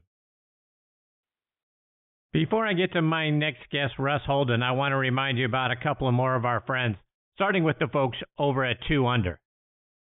Two Under Men's Performance Briefs have just released their new Spring and Summer 22 collections with fun, new, and exciting prints like the Freedom 2 and 3, Santa Fe, Tigers, Zebras, and Duckies.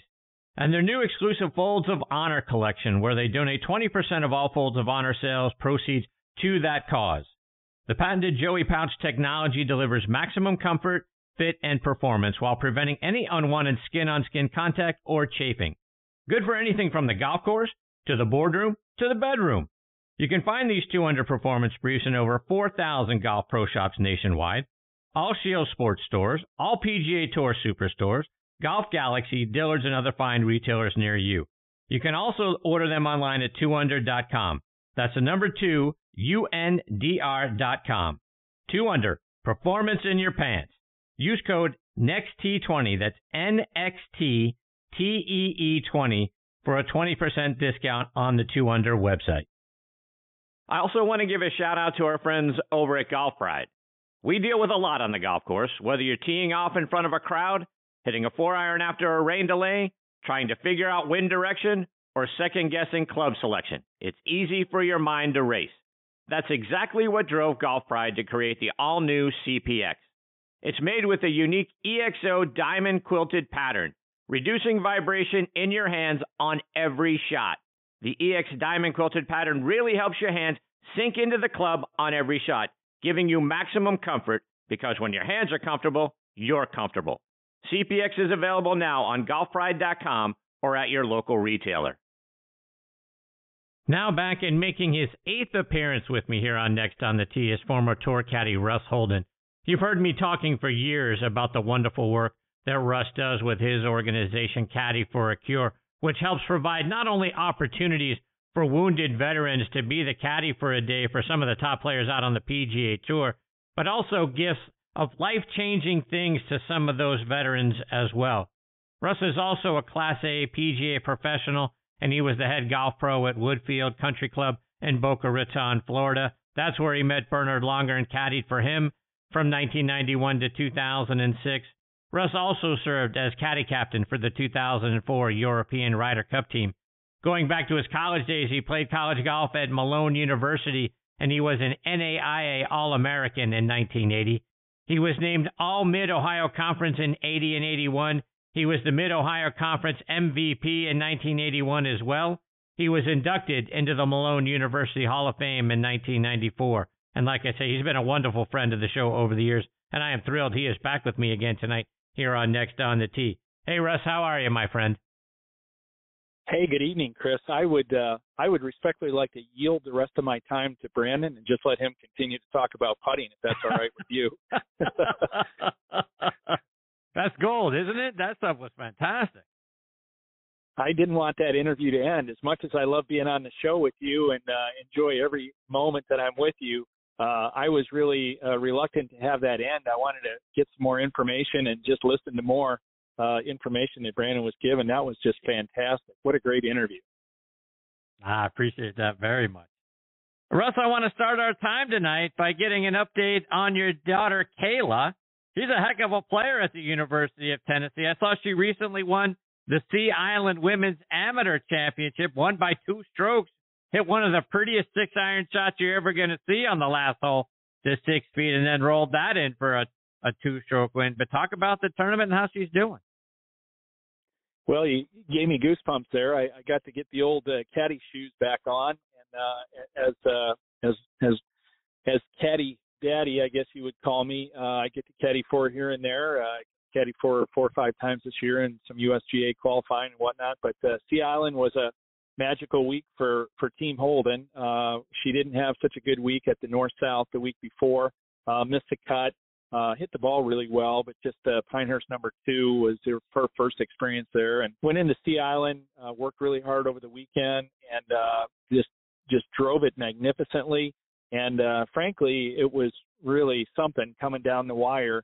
Uh, you know, there's no scoreboards or anything like that, and my wife uh, was doing the online thing and kind of giving me hand signals. Kayla didn't really want to know where she was. She wanted to continue to just keep playing.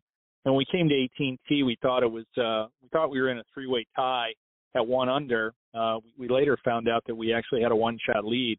But uh, Kayla Kayla heard me talking to mom, and uh, she said, "So we're gonna need birdie here." And I said, "Yeah, an 18 at Sea Island's a pretty difficult driving hole."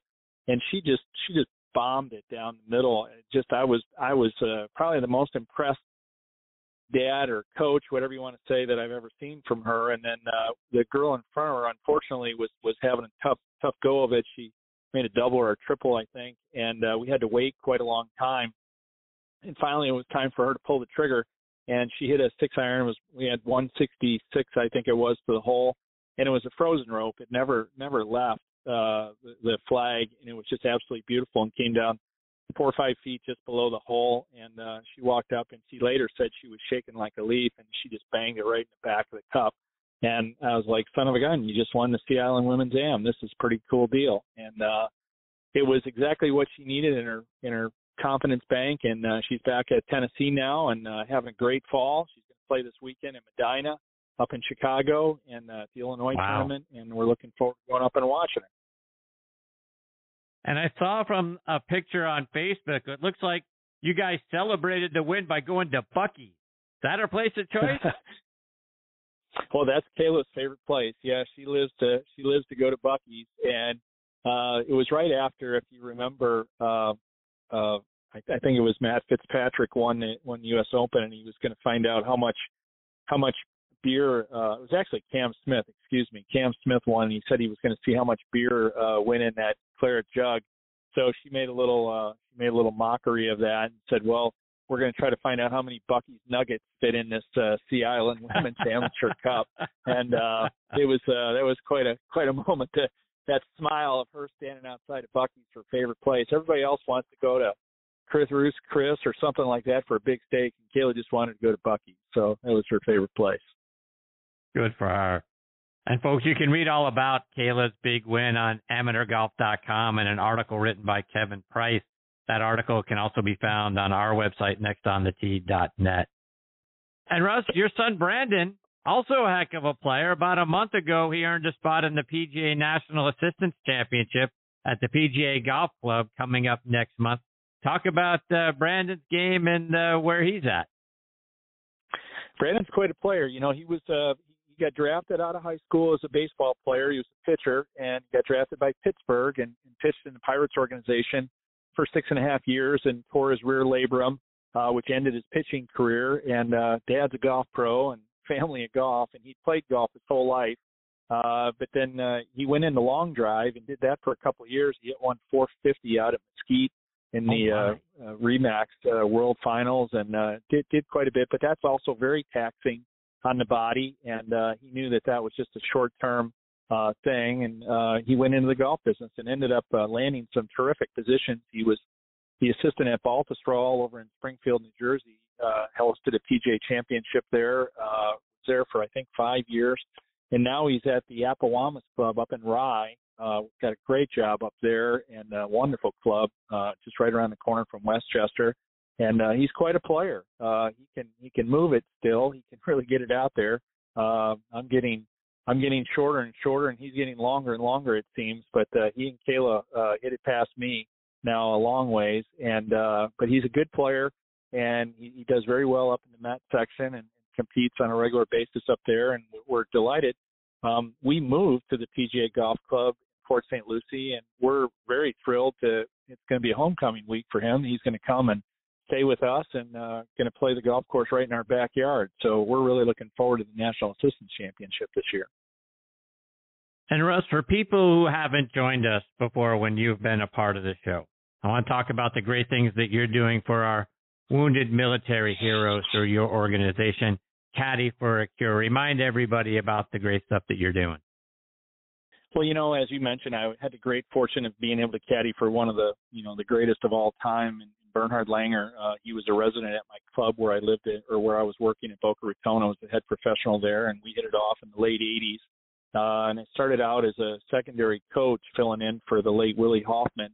Uh, Bernhard would come, to, you know, Willie would come in for a couple of weeks in the wintertime, and uh, and then he asked me to caddy for him, uh, crooked stick, as a matter of fact, uh, where John Daly won. And uh, all the things that I had done in golf, Chris, my whole life, I'd never caddied once my whole life. I just it, it it just something I never did. A lot of my friends, you know, went went down that road and caddied to be able to play golf and whatnot, and I just I just never did it. And uh, here I was caddying in a major, you know, for at that time number three in the world, and with the likes of Seve Ballesteros and Greg Norman and Arnold Palmer and all those kind of people walking around. I I was in seventh heaven, and I, I really liked it and uh, I filled in for for the great Pete Coleman, Bernhard's long, long, long time caddy. And uh, you know, it started a regular gig where I was filling in two, three, four weeks a year. Uh, and then in 2001, he asked me to uh, caddy for him full time. Pete resigned, and uh, I was kind of in the right place at the right time, and I ended up caddying for Bernhard for about six and a half years. And it was uh, it was a fabulous experience. I, I really enjoyed it. Uh, we, we did we did had some pretty good experiences and had a chance to win a couple of couple of majors. We had a chance to win the, the Masters in 2004 and another chance to to win in, in St. Andrews in 05 at St. Andrews, you know, at with the year Tiger won. But um, we had we had a great experience. But while I was at while I was doing that, I had a great idea that, you know, here I was walking down these fairways and I felt a lot of envy. A lot of people were looking at me saying, "Boy, what I wouldn't give to trade places with him for a day." So uh, my wife and I, Colleen, had an idea. Uh, we started Caddy for a Cure and that would be an opportunity for the average golfer to be able to come inside the ropes and, and carry the bag for Bernhard Langer during a practice round or pro am. And uh, the tour uh, gave us a very short leash up front, and uh, which then extended very quickly and, and very long, and allowed us to continue that great work for 20 years. But uh, to your point on our wounded initiative, we were in 2005. We were down in San Antonio then at La Cantera, uh, and right there with Brooke Medical Center and uh, the PGA Tour being incredibly military patriotic, walked six young men, Marines they were, uh, down the range, and, and all six of the young men had lost their legs. Um, and it was a chilling sight. Uh, they were they were like kids in a candy store watching all these great players hitting golf balls, and, and I just couldn't help but notice that those kids were about the same age as my son Brandon, who is healthy, and and I realized that those young men had raised their right hand for us, uh, given that that big sacrifice and that big price, and they were going to spend the rest of their life like that. Um, and and we we were standing there, and um, one of the guys on the range said, you know, just because these guys have had an accident doesn't mean that they still don't love to watch a golf ball be hit. And I had an idea that, you know, if Chris could come out and caddy for Bernhard Langer, why couldn't he be escorted by a wounded service member? So uh, we had that idea. We ran it by the tour. It took three megaseconds for the tour to say, yeah, we're on board with that. So it's been 17 years now. We've been offering those experiences to our wounded, and uh, it's just provided some some incredible life memories and, and some life changing memories in many ways, and in several occasions life saving uh, experiences. So uh, we're, we're very, very honored and humbled. And uh, as you say, we've kind of morphed into a military initiative right now, it's definitely been on our heart that uh, we want to give whatever asset that we have, and that is golf at its highest levels. And, and we've been we've been thrilled to be able to do that. And take that a step further, Russ, because you've not only done those things, but you've provided some life changing, I don't know you call them events, gifts for some of our wounded veterans as well. Things that have like, you know, literally changed their lives. Talk about that. Well, yeah, we've we've you know we we we've had some some thoughts where we want to think outside the box and what can we do more. You know, the caddy experiences are great, and uh, it allows us to you know, be able to meet these young men and women and, and be able to wrap our arms around them and start life friendships in many cases. And we try our very hardest to stay in touch with all of them and continue to use golf to to change their lives and make it better. We know that it's incredibly therapeutic and, and quite a respite to be able to get out there, win, lose, or draw, play well or play bad. It, it's always a good day on the golf course, uh, and, and we've been able to to do that very very well. But uh, we were blessed to be able to give Lance Corporal Lyndon Ortiz a, a mortgage-free house uh, several years ago. Uh, we helped young, another young man, a Green Beret, Randy Nance, over in Dallas. Uh, we helped him get a service dog. Um, and then, really, our biggest accomplishment to date, uh, beyond that, was when when COVID hit. Um, you know, it shut everything down. It certainly shut our mission down. Uh, being out on tour with the rules and regulations, and just the the the, the weirdness of the pandemic um, we we started thinking outside the box, and I'd had a dream for a long time. As you mentioned, I'm a PGA golf professional, and I, I missed the teaching aspect of that. And uh, I thought, well, why why couldn't we do a golf camp? Uh, you know, nothing new, nothing you know really revolutionary in that respect. Or why don't why couldn't we bring a dozen wounded veterans in and, and treat them to a great week of golf and some instruction? But I wanted to add a little twist to it. I wanted to add some life coaching to it, really about the game of golf. Um, what I what we did was we brought in a, a bunch of guest speakers um, to really proselytize the game of golf, why it's so great, why they should be playing, the places that you go, the things that you get to do, the people that you get to meet, the the opportunities that golf presents is unlike anything else in life. And what we wanted to do was inspire these warriors to be able to continue to keep playing their golf. If they're new to the game, let's help you get a little bit better and enjoy a little bit more. If you're already playing, um, we want you to continue to keep playing. Bring those kids of yours into the game. Bring your friends into the game, and continue to have that camaraderie out on the golf course. And we did our first Inspiring Warriors Golf uh, Week last year uh, in December in South Florida, and it was a brilliant success.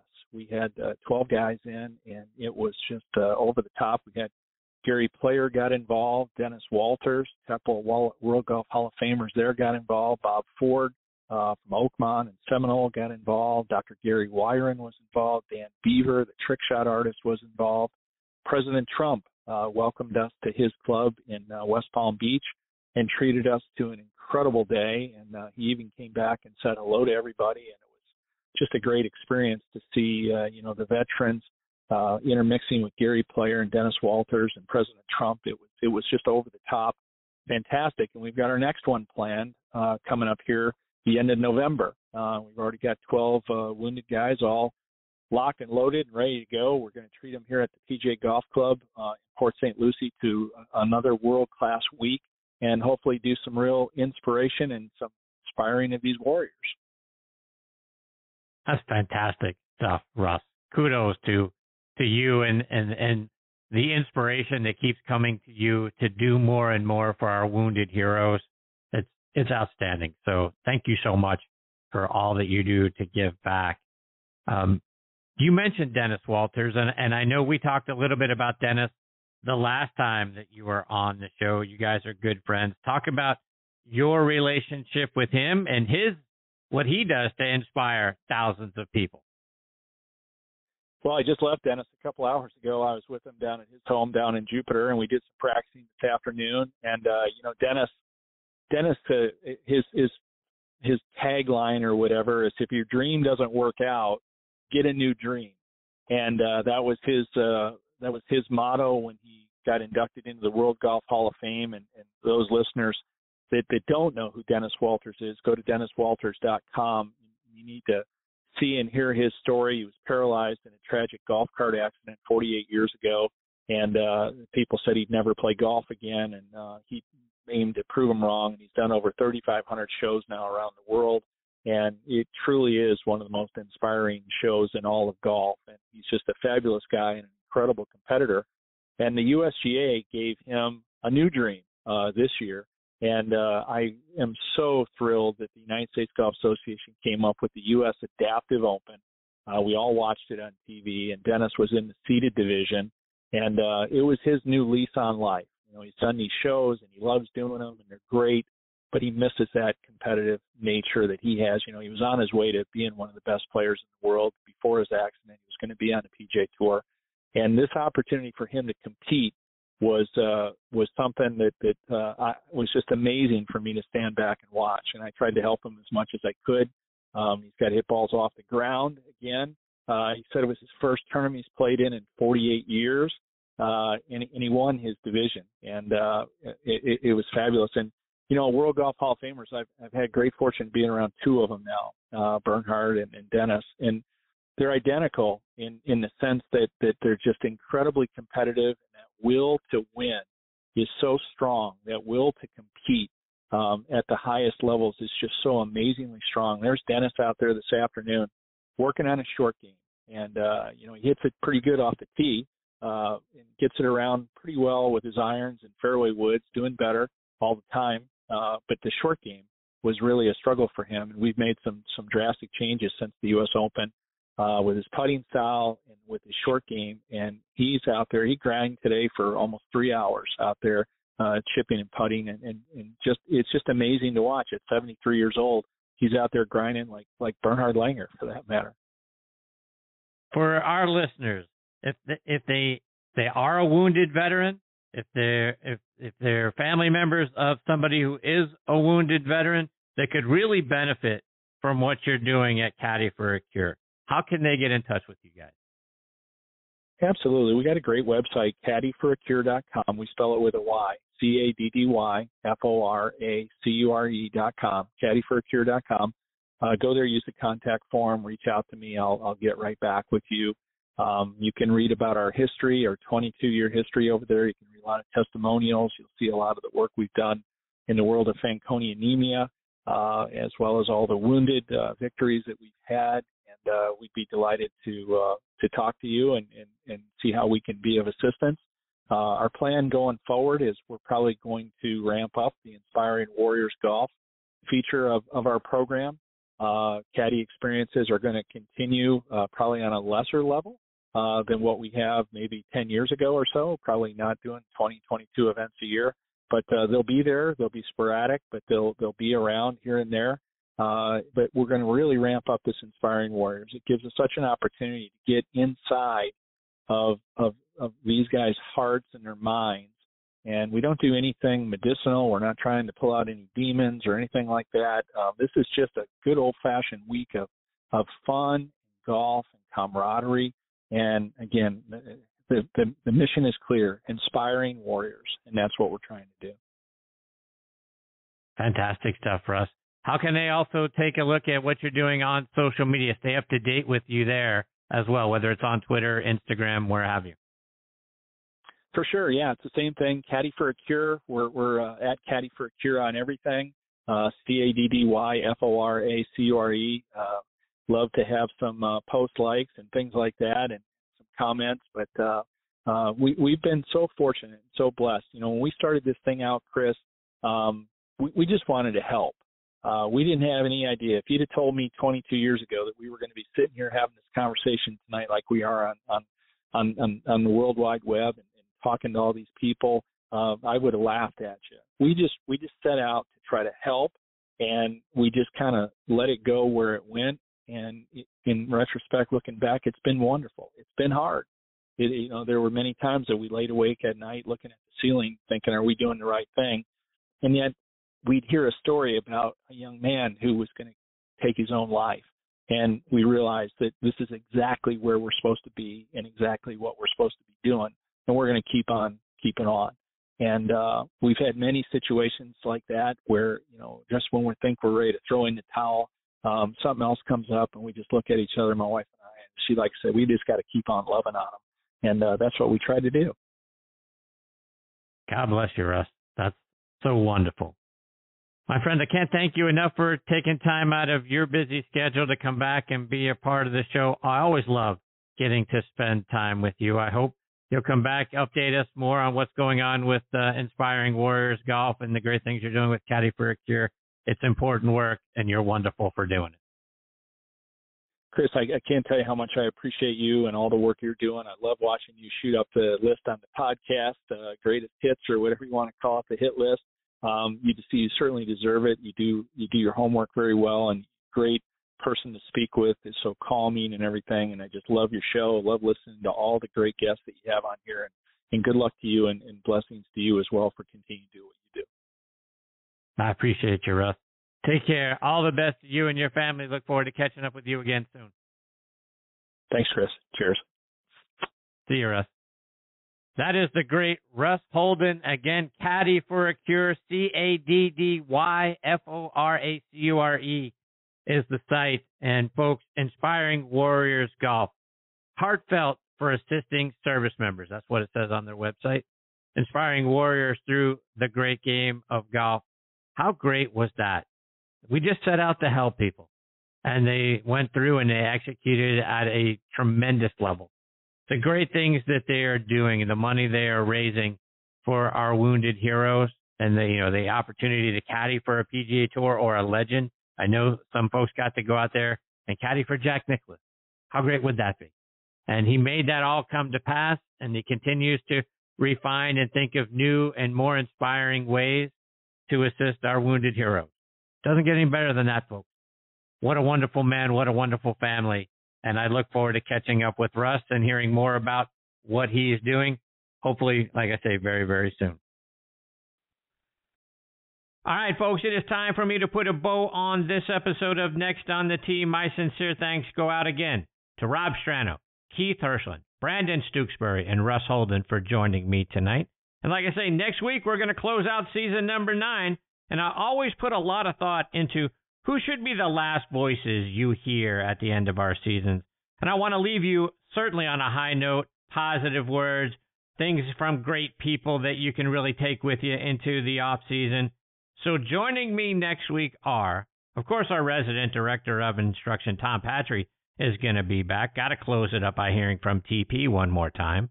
Our good friend and the host of Backspin Golf, Matthew Lawrence, is going to be here. You know how much I love Matthew. Another great friend and two time Players Champion and 1983 PGA Champion, Hal Sutton, is going to be back.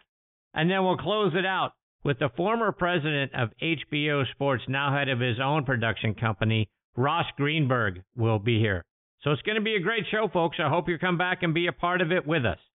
You can listen to this show as a podcast on just about every major podcasting app out there. You're going to find us on Apple Podcasts, Spotify, Stitcher, Acast, Google Podcasts, Audio Boom, Player.fm, Podbean. Folks, if you've got a favorite podcasting app, we're on that one too, I'm sure. Just type in next on the Tee in the search bar. You'll probably find us there as well.